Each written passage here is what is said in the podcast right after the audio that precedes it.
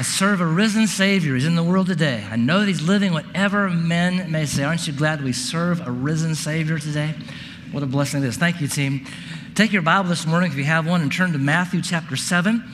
I want us to uh, look this morning at what to call the fruit life. If you have that little green book, you can turn to page 24. If you've not been with us, you have a handout. Matthew um, chapter 7. Matthew 7 is a passage that we call the Sermon on the Mount, Matthew 5, 6, and 7. It's the most famous message ever preached. Um, Jesus spoke this. There's three discourses in the book of Matthew, and this is one of those. Stand with me, if you would, and read a few verses here out of Matthew 7. This is kind of toward the end of um, Jesus' address here. Obviously, it wasn't divided into chapter and verses when he spoke it, but we're going to pick it up toward the end. Matthew 7, let's start at verse number 13. Matthew 7, verse 13. Says, Enter through the narrow gate, for the gate is wide, the way is broad, that leads to destruction, and there are many who enter through it. What does that mean? That means basically it's very easy to get to hell. It's a broad road, the gate's wide, do nothing, you'll get there. Verse 14 For the gate is small, the way is narrow that leads to life, and there are few who find it. Hell will be a crowded place, heaven will not. There is a narrow gate. Behind that narrow gate, there is a narrow way. People say, You're so narrow to say there's only one way to heaven. I'm as narrow as this book. Jesus said there's one God, one mediator between God and man, the man Christ Jesus. Narrow gate, narrow way. And then, then he gives them a little warning in verse 15. Beware of false prophets who come to you in sheep's clothing, but inwardly they're ravenous wolves. You will know them by their works. Is that what your Bible says? What does your Bible say? Yeah, mine does too. Don't let me do that to you now, okay?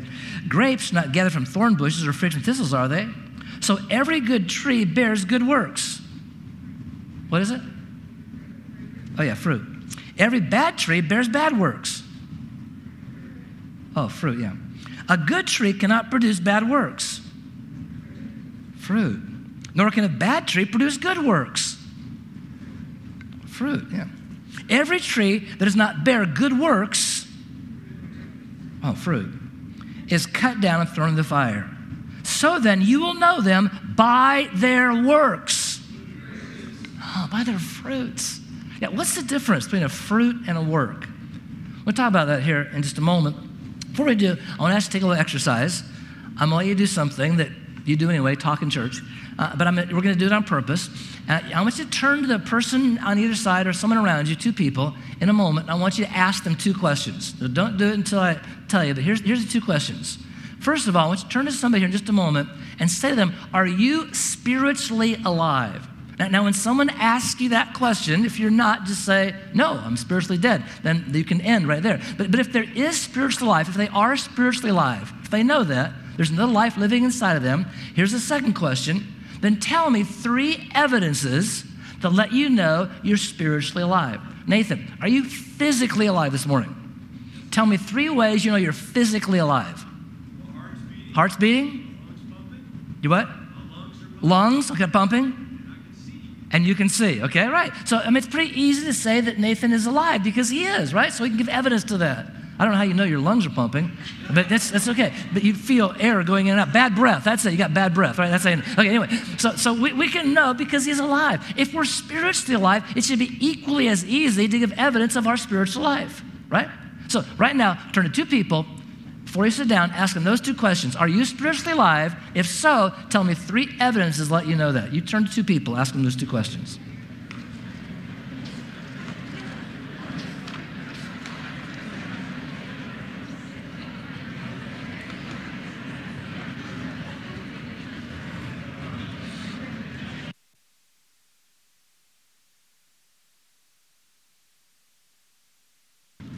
Wow, it got quiet. All right, you can be seated. I was in a church in Illinois, and I asked them to do that. And uh, like this whole section right here was largely senior adults. And as soon as I asked them to do that, this whole section just sat down like this. and the next day, the pastor said, Steve, that's pretty, you know, that's really difficult what you asked us to do. Wait a minute. I asked you to talk about God in church. That was, that was really difficult. That was really, you know, that's, that's tough, you know, for some of us. Why is that so uncomfortable? And, and what is the difference between a fruit and a work? The, the difference is this a fruit is something you can't produce. A work is something you can make. You, you can, this, this building is the work of men's hands. Men made this building, but you can't make an apple. And a lot of times, the evidences that we give of our salvation are our works instead of fruit. I've asked that question to a lot of folks um, how they know if they're saved, if they're spiritually alive, or the, the EE question if you were to die today and stand before God, and He was to say to you, Why shall I let you into heaven? What would you say? That's, that's a great question. What are the evidences of that? And when you ask people those questions, a lot of times what, what you get are, I'll, I'll, call them false trusts. A lot of times you have people that will say things, well, I, I know I am saved because, a lot of this is not on your sheets, don't worry about it, we'll get there eventually. Uh, I, I know I'm saved because I believe Jesus was real. Now, Christians believe Jesus was real, but just believing that does not mean that you're a Christian. I was out in California, we were out there at some meetings, and our, one of our sons had an eye issue. We had to go to an emergency room, and so we're there waiting for the x rays to come back, and the technician was a Hindu. And we were talking about religion. And I said, and as we talked, he told me that he believed Jesus was real.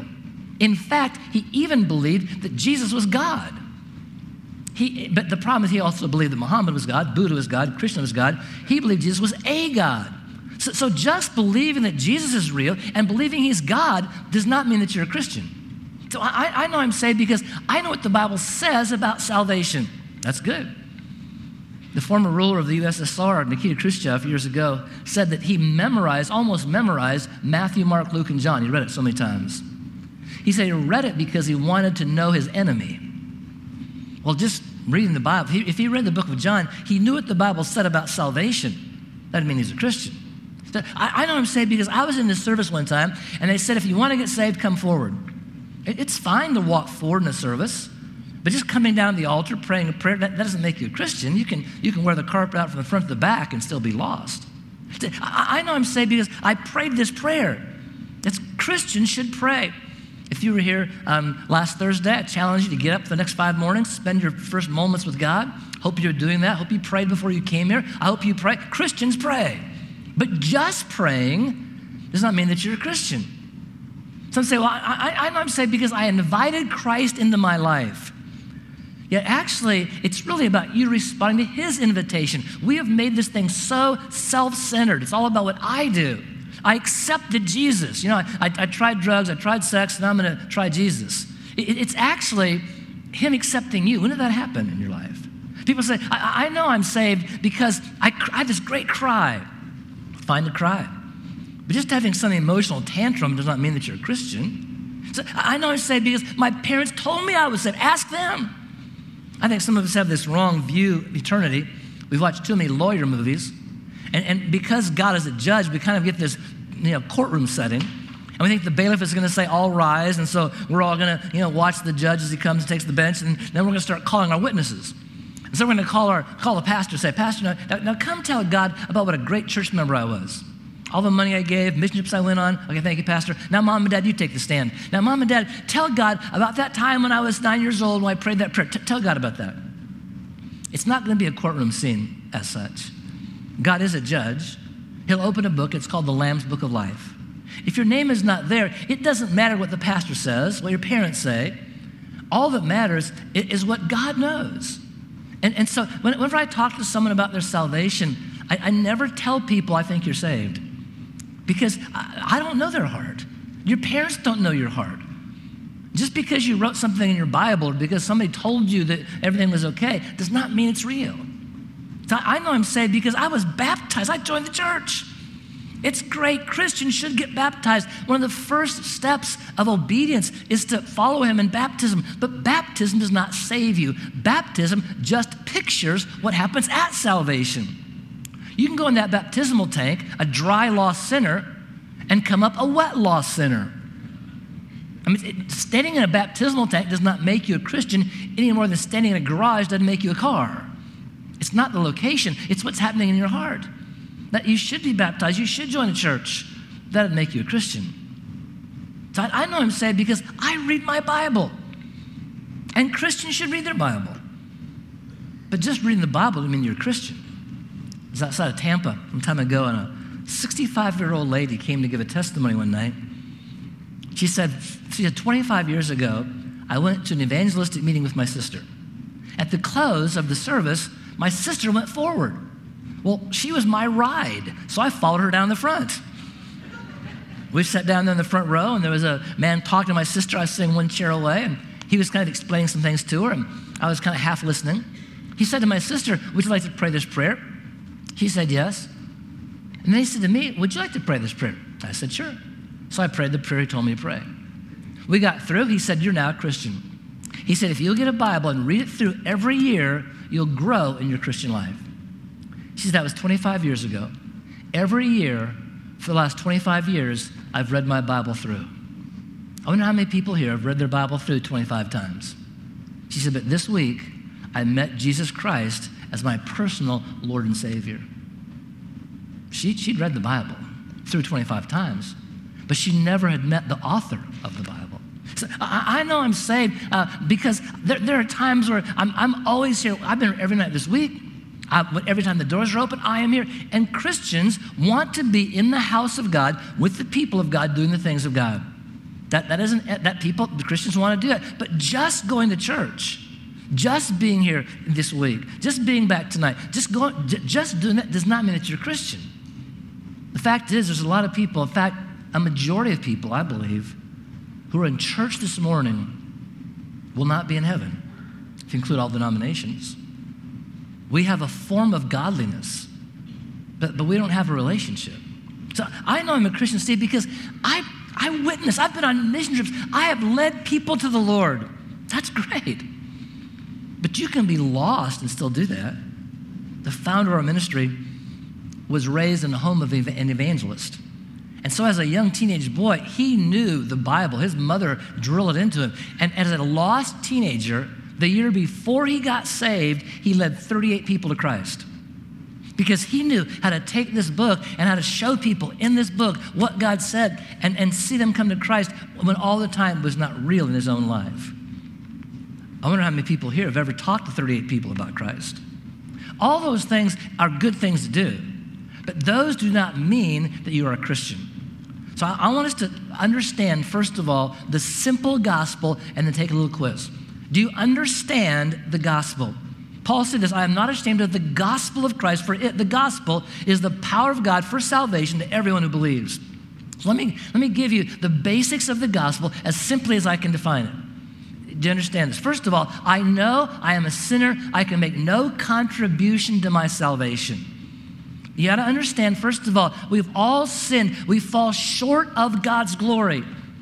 There's, there's a chasm between us and God that we cannot bridge. How many have ever been to the Grand Canyon? Ever been to the Grand Canyon?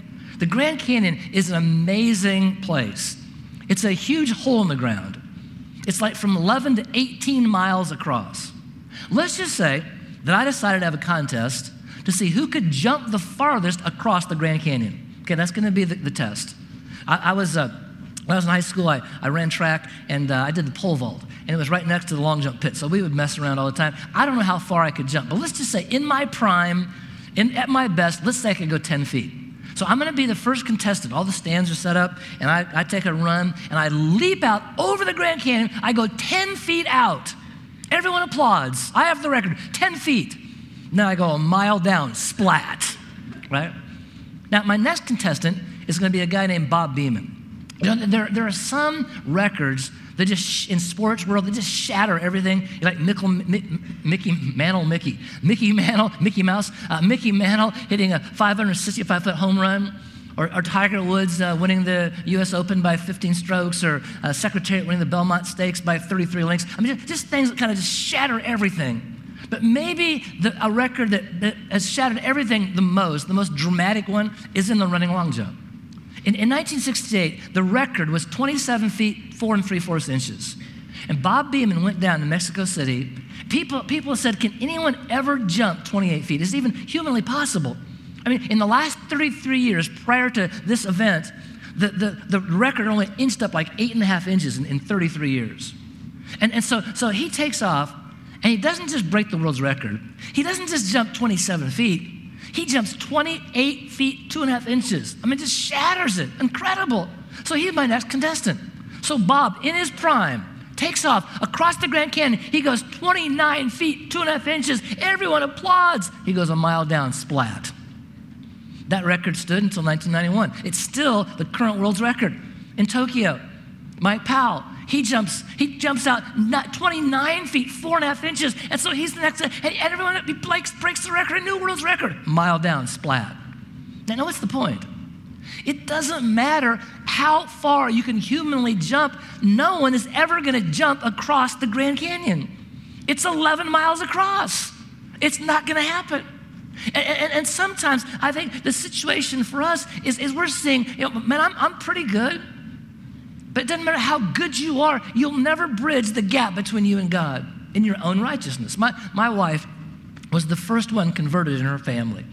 They had gone to a church when she grew up that didn't preach the gospel, and uh, they had a falling out, started going to another church, and they did preach the gospel. And she responded to that. And then her dad and, and other family members. The last holdout was her mom. I, I don't understand mother in law jokes. I had the dearest, sweetest mother in law you could imagine. She passed away a few years ago. But she was a great lady. Before she got saved, she was a great lady. She didn't drink, she didn't smoke, she didn't curse. She was loyal to her husband. She was involved in all kinds of civic activities. So when the pastor said, You need to be saved, she thought, Saved from what? She was better than most people in the church. She would have been the Mike Powell of long jumping. She could have jumped the farthest across the chasm between her and God. She would have jumped the farthest of anybody that I know as a lost person. But she would only have gone 30 feet because the chasm, there's no one bridges that gap. Our righteousness will never be enough to bridge the gap between us and God. And there finally came a day when my mother in law realized that all of her goodness, all of her righteousness was like filthy rags. And she too humbled herself and admitted that she had a need. But until you understand there's nothing you can do to bridge that gap, you're not going farther. The second part of the gospel, you understand, is I must receive Christ the Son because He alone is the righteousness that God the Father accepts. He is the one who bridges that gap. It is not, we talked about this verse yesterday if you were here with us uh, and as adults uh, with, the, with the parenting thing. It is not by works of righteousness we have done, but according to His mercy, He has saved us. It's not because of anything that we can do. The, the chasm is great, but Christ has bridged that, and He is the righteousness that God accepts, not ours, but His. Here's the third aspect of the gospel. I think we're missing this one. Am I willing to turn from my sin? This is repentance. We don't, we don't want to talk about repentance in our culture. It's, it's, not, it's not mentioned in a lot of churches because it's not real enjoyable. What, what does it mean to repent?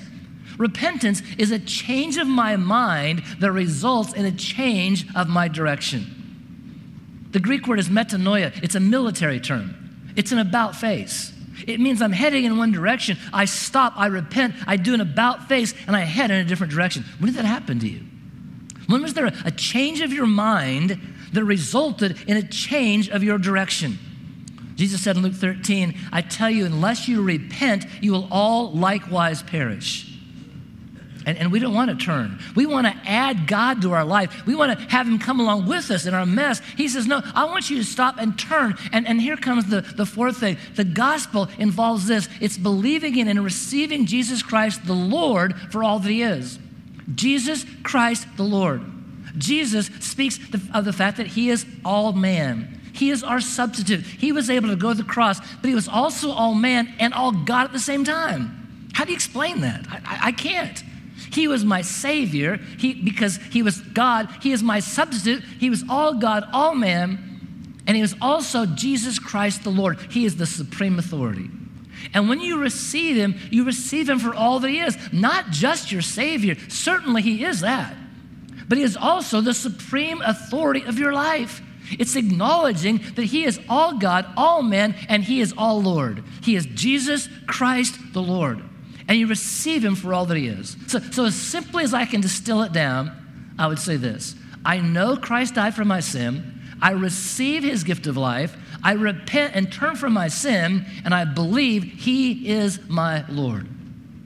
That's the simple as I can distill the gospel. He's the Lord. Now, how do I know whether or not I, I am in that condition? Here's my prayer in these next few moments. Paul said this test yourselves, examine yourselves, and see if you're in the faith, unless you indeed fail the test. So, so my question this morning what is the credible evidence of your salvation? Paul said you need to examine your own life. See if you really are in the faith. If, if what you've been founding your life on is a bunch of works, you'll know them by their fruits, Jesus said. So let's talk about the fruits. Six questions. This is the most important test you'll ever take in your entire life. Here's the first question it's simply this Do you have an intimate relationship with Jesus Christ? I don't mean do you know who he is, I don't mean do you know about him. I mean, do you have an intimate relationship with Jesus Christ? The Bible says in 1 John 4 13, by this we know that we abide in him and he in us. I know Donald Trump. Never met him before, never been in the same room that he is. But I think if he walked in that door, I could say, wow, there's the president elect. I, have seen enough, heard enough. So, so I know Donald Trump in that way. I also know Debbie Canfield, my wife. I've known her for 40 years. I know what she likes, what she dislikes, what makes her happy, sad. We have spent 40 years together. The way I know my wife is vastly different than the way I know Donald Trump. And some of us know God the way we know the president. We know who he is, we know his job, his title. But we never had a conversation with him. We don't have a relationship with him. Sure, we know him because we've seen, we've heard, but we have no relationship. And some of us know God the way we know the president. We know his position, his title, would recognize him in a crowd, but we've never had an intimate relationship with Jesus Christ. Jesus said this My sheep hear my voice, I know them, and they, and they follow me. Do you know the voice of God? I'm not talking about audible voices. I'm talking about the fact that when you are, are, prompted by God's Spirit, He indwells us, lives inside of us. And by the way, that passage in John 10, Jesus said this when, when you get saved, God places you in the, in the Father's hand, and no man can pluck you out of God's hand. People say what that means is once saved, always saved. I think a better way to find that is this. What it means is that one, if a person is genuinely saved, they will persevere in their salvation. Some people say, Yeah, I, I, prayed that prayer 40 years ago, lived like the devil the rest of my life, but you know, I, I got those magical words sometime back that time, and so everything's okay. And a lot of people that are claiming salvation have no clue of what a relationship with Jesus Christ really is. Do, do you know the voice of God? Do you know the promptings of the Holy Spirit? Do you follow? My sheep hear my voice. I know them and they follow me. They didn't just pray a prayer 30 years ago to get out of hell. There is a, a, an upward progression in their life. Do you have an intimate relationship? Have you talked to him today? Did you get up this morning and, and you say he's your savior? You say he's the most important person in the world, and some of you went the whole week and didn't even talk to him. Really? He's the most important person in your life? I don't think so. Here's the second question it's the love test. First John was written to a group of people to give them assurance of salvation. And there's a lot of evidences of salvation there. And, and, and so John says this in 1 John 2.15, love not the world, neither the things that are in the world. If any man love the world, the love of the Father is not in him. So, so what do you love? Do you love God more than the things of this earth? If you wanted me to evaluate your life, I'm sure you don't, but, if you wanted me to evaluate your life, I'd ask you to show me two things. You show me your calendar and your checkbook, and I can tell you what you love. You can say you love Jesus, you can say you love church, say whatever you want, but where do you spend your time and where do you spend your money? That is what you love. And, and we can say one thing here, but the evidence is what we do. What, what do you really love? What, what is the evidence in your life of what you love? You got up this morning. Did you, what, what, who'd you spend time with? What, what, what do you love? Here, here's the third question it's the sin test. It's simply this when you sin, do you sense conviction and chastisement that leads to repentance? Unfortunately, uh, or fortunately, this is one way I know I'm a Christian. Because when I sin, God convicts me. He, he, he won't let me off the hook because He loves me, He cares about me. We talked yesterday about spanking your kids. I don't spank other people's kids, it's not my job. I spanked my kids. My, my daughter got married a couple months ago. When she was a toddler, Let's say she's crawling over towards a, the wall, there's an electrical outlet there. So I say, Anna, now listen, in this wall, there's electricity. It's in wires, comes down to this little plug. And if you stick that fork that you have in that plug, it's going to hurt you because you're going to get shocked. And, and, so I do not want you to play around electrical outlets. So I explain this to her, to this little toddler. And so I walk away, and she's crawling toward the plug again. Now, now what am I going to do? I'm going to spank her. Why? Because I love her? Because I hate her? No, because I love her. I don't. I like her the way she was. I don't want her to be some crispy critter. I, I want her the way she was, right? She didn't understand all that as a toddler, but as a father, I care enough to discipline my child. And, and God loves us as his children. And so when, when we're walking down, as in Pilgrim's Progress in Vanity Fair, and we walk down the wrong road, about to walk, walk off a cliff, he's going to spank us. Why? He cares about us. He don't want us walking off a cliff. If you can sin and not know the discipline and chastisement of God in your life, you're not his child. If you're his child, he's going to care enough about you to love you enough to keep you from doing those things or to discipline you so you'll change. And if you can sin and not know the conviction of God in your life, it's because you're, you're not his child. So, so let me ask you a couple questions about that. Is there a conviction that leads you to repentance, or are you unresponsive to the problem of sin as you know it already in your life? When Mark or Nathan stand and they, they, they share, here's what the Word of God says, and, and, and, and is it having effect on you? Are you unresponsive to God Himself? Not to a belief in God, but I mean to the leading of God. Are you responsive to the Word of God?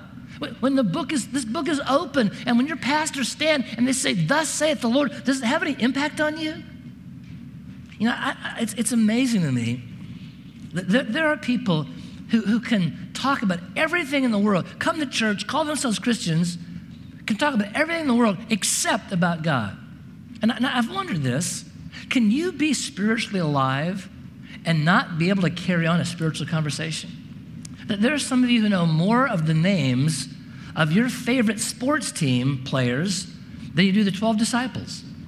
You, you know more about whatever your job is or, or about politics or, or whatever it is. You can talk about politics till you're blue in the face. You can talk about your sports team, you, whatever. But you start talking about God, and all of a sudden it's like, does that guy even know how to talk? For some, the only time you open this book is when the preacher says, turn to such and such. We are in um, northern Indiana know, there's a deacon in the church who was like a Chicago Bears fanatic. I mean, he ate, drank, slept Chicago Bears. He knew everything past, present, future, but he knew Walter Payton's rushing average and Jim McMahon's passing efficiency. He knew everything. And, and, and every time you talked to him, how about them Bears? How about them Bears? He didn't come the first Monday night because they were on Monday Night Football and he didn't want to miss the opening kickoff. The, the, a Sunday just like this, this deacon got saved. I, I want to tell you something. You want to be a good deacon? It really helps to be a Christian. He, he realized he was lost. That night, I was talking to him. You know what? He wasn't talking about the Bears. Now, there's nothing wrong with the Bears. Well, there's a lot of things wrong with the Bears, but there, there, there's nothing wrong with football, okay? I like football. But, but he, had, he had nothing to say that night what he was talking about, what Christ had done in his life. When was the last time you just, uh, your conversation went into a lull and all of a sudden you want to talk about Jesus? Can you even carry on a spiritual conversation? If you're lost, I would not expect you to.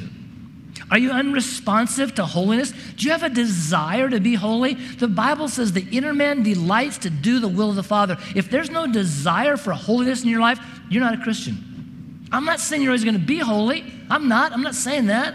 I, am just saying there'll be a desire for that.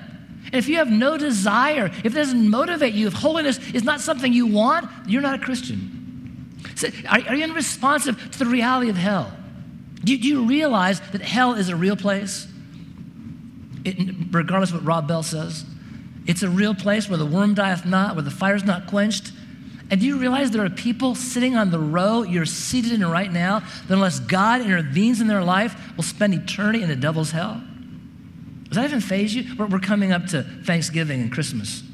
Some of you are going to gather together with people in these next couple of weeks you see once or twice a year.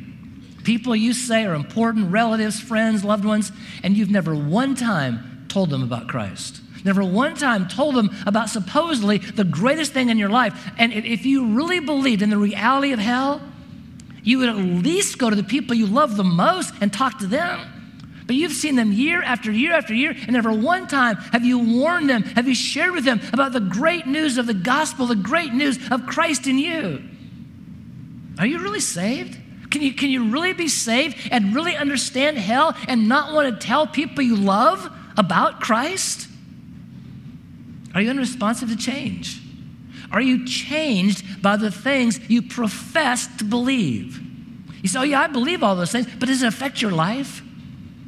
So, so here's the question are, are you really a believer?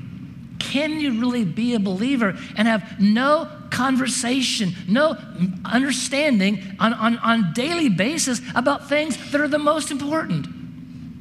It goes along here with the next one, it's the repentance test. Is your life characterized by repentance? I was adopted into God's family at the age of nine.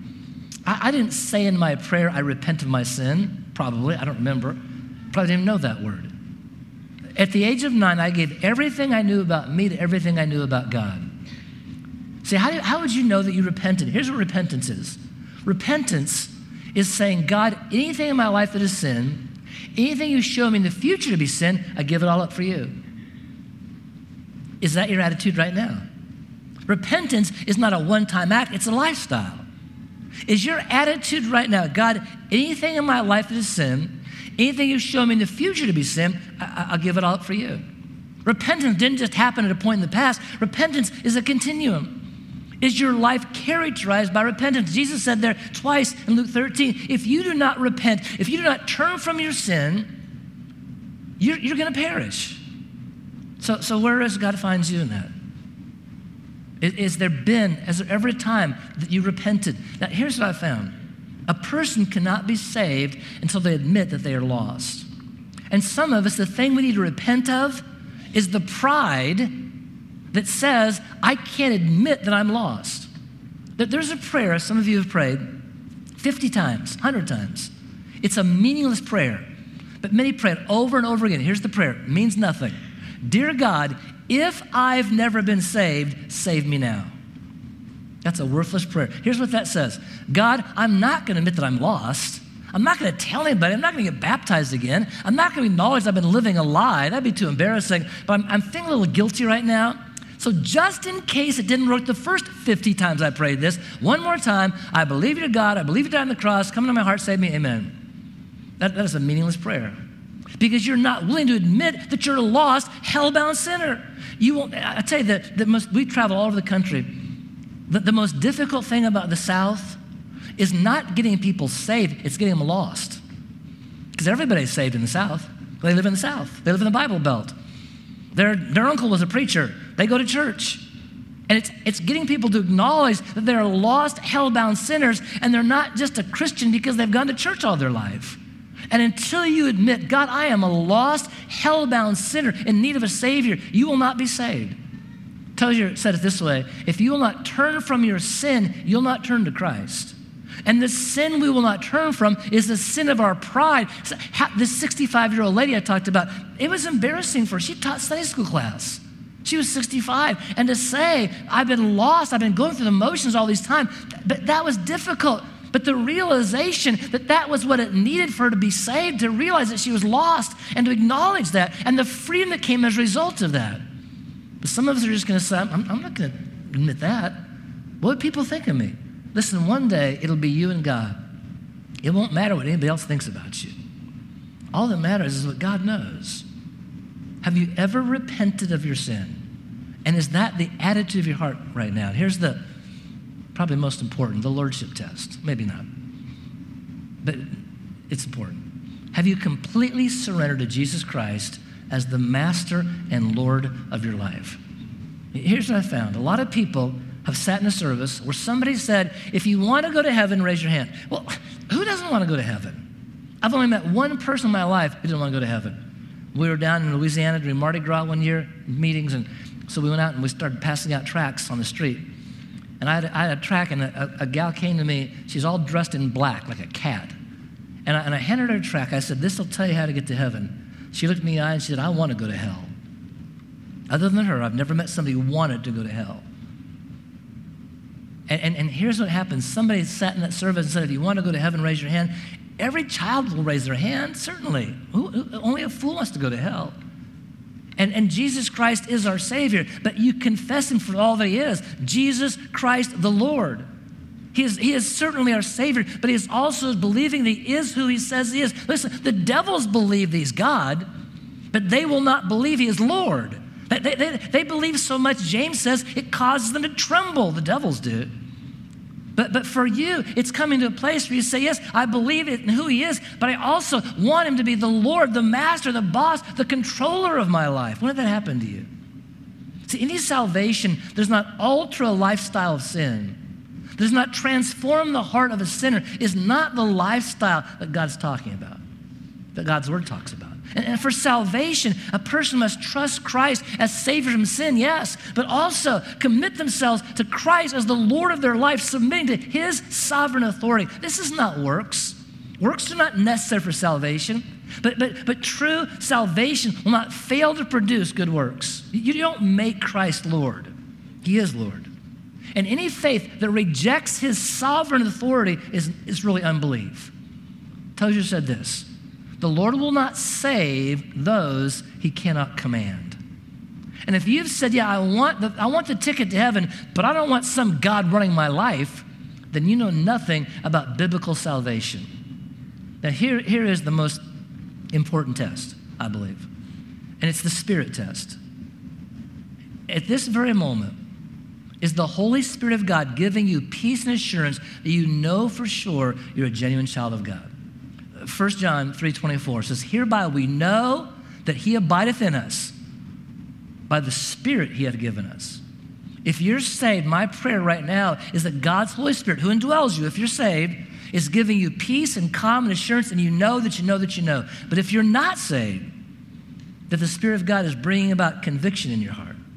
Romans 8:16 says the same thing. The Spirit Himself bears witness with our spirit God's Holy Spirit, if you're saved, lives in you. And, and so and we, we understand, you know, the basics of all this. We understand that, that you know, the wage of sin is death. We understand John 3.16, God so loved the world, he gave his only begotten son, whosoever believeth in him. What does it mean to believe? Not just to believe he exists, the devil does that, but to believe that he is who he says he is, receiving him as the master, the controller of the Lord. It, it's affirming that he is that person. And, saving faith has at its heart a willingness to obey. Let, me, let me say, no one seeks after God. The Bible's very clear about that. Romans 3:11. There is none that seeks after God. Salvation is a God-given commitment of your will. God gives you the faith to believe who He is. He gives you the faith to believe that Jesus is God's Son. He gives you faith to believe the gospel. He gives you faith to believe that Christ was buried and rose again. Salvation is a free gift, but it will cost you everything. It is only for those who are willing to enjoy Christ as first place in their life. When did that happen to you? Now, now turn back to Matthew chapter 7. We'll close with this. As you look at these, these questions, as you think through for your own life, do you have an intimate relationship with Christ? Do you love Christ more than the things of the world? Do you sense conviction and chastisement? Is your life characterized by repentance? Have you completely surrendered to Jesus Christ as the Master and Lord? And at this very moment, do you have that inward peace and assurance. The fact is, there's many of you this morning that, that could not answer those questions right. And, and you're going to be, unless something happens, in the saddest, verse in the Bible. Look at verse 21. Not everyone, this is Jesus speaking, not everyone who says to me, Lord, Lord, will enter the kingdom of heaven. Just because somebody says they're a Christian, just because they say he's my Lord, does not mean they're going to get to heaven. But he who does the will of my Father who is in heaven. Many, verse 21 or verse 22, many, not just an isolated few, many will say to me on that day, what day is this? It's judgment day. There are two judgments in Scripture the great white throne, the judgment seat of Christ. Judgment seat of Christ is for believers, great white throne is for the lost of all ages. This is the great white throne judgment. The lost of all ages, Adolf Hitler, Saddam Hussein, Osama bin Laden, the villains of all the ages, and every other person apart from Christ is standing in this vast sea. And many are saying, Lord, you remember me. Lord, Lord, you remember me? We prophesied in your name. Preachers. You mean there's going to be preachers in hell? Sure, there are. I think there are more preachers that will be in hell than will be in heaven, if you include all denominations. Just because you're a preacher, we were in Hattiesburg, Mississippi. I'd shared something similar to this, and at the close, a man came and said, Can I say something? And he stood before the group and he said, I'm a, I'm a pastor. Been a pastor 12 years. I resigned my church and up north, and I was coming to another church where I was going to start, and we are traveling on Sunday, so we just saw the church we're at happened to be about a freeway, and we just happened to come in this morning. He said, I realized this morning why I've been so ineffective for the last 12 years. This morning I met Jesus Christ as my personal Savior. We were in back to back meetings on the Atlantic side of Florida, and between these two churches, five staff members or their wives got saved. Just because you're a deacon, life action team member, staff member, Sunday school teacher, singing the choir, doesn't mean you're a Christian. In your name, cast out demons, it says. Exorcists. People who seem to have the apparent power of God in their life to exorcise a demon. I'm glad I'm not a preacher, glad I'm not an exorcist. The next phrase catches the rest. And in your name, perform many miraculous works. Oh, there's that word. Here, here's the tragedy. I, I can almost understand someone like Saddam Hussein and Adolf Hitler. I can almost understand someone like that going to hell, almost. But you know the tragedy I have? That every Sunday morning, I look in the faces of people that are not mass murderers and Saddam Husseins and whatever else, good people, and realize that some people right here this morning are going to sit in this very verse. And they're going to hear the saddest verse in the Bible, verse 23, I believe. And then I will declare to them, I never knew you. Depart from me, you who practice lawlessness.